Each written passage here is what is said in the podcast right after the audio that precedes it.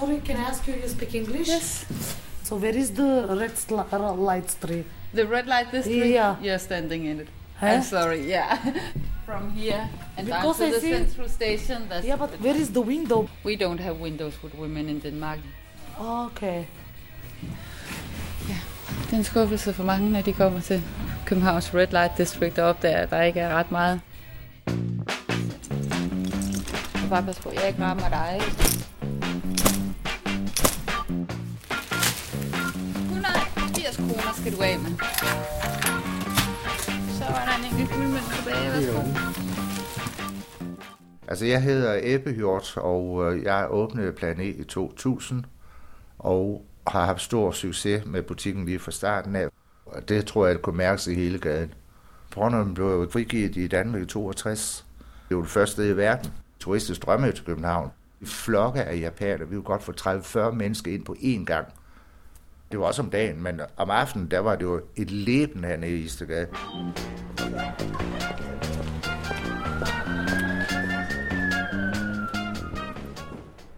Helt tilbage i starten af firserne var det jo faktisk ikke legetøj at købe i nogle butikker. Det var jo blade, og det var film. Færdigt. Vi havde jo fire biografer, og så kom der nye film op hver uge. Det var jo stumfilm. Så kørte man noget klassisk musik. Så kom der jo nogle tyske, forfærdelige tonefilm frem, med lidt pust og stønt på. Og så op mod halvfemserne, så begyndte det at komme legetøj. En lille lysrød kanin. Den kan vibrere syv forskellige måder. Nu har jeg også fået sådan en halv torso. Generelt kan man sige, så har vi simpelthen valgt at bygge den op, sådan så det er de små ting, og så bevæger vi os sådan ligesom op.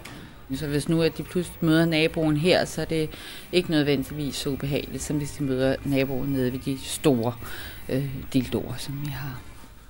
Altså i halvfjerdserne og firserne, der var der meget få piger, du så i sådan nogle butikker. Det var altid kun mænd. I dag, halvdelen af vores kunder er jo piger.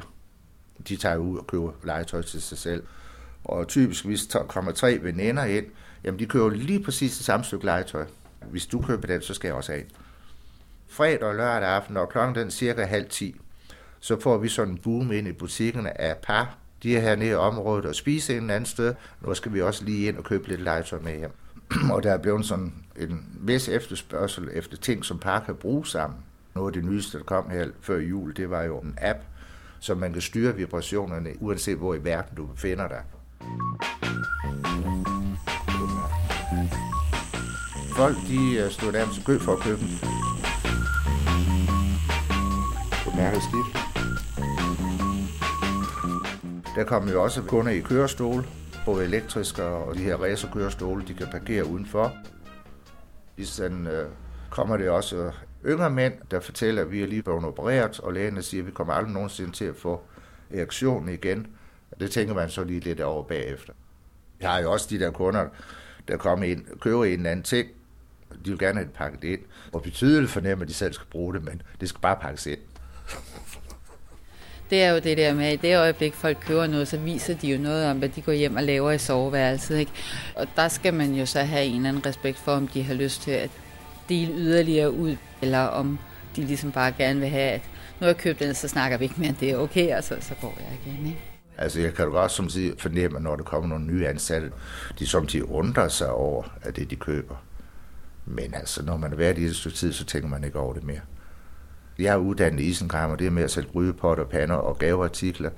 Altså, jeg står og sælger dildo og legetøj i dag, ikke? Jamen, det er, der skal, du skal vejlede begge dele.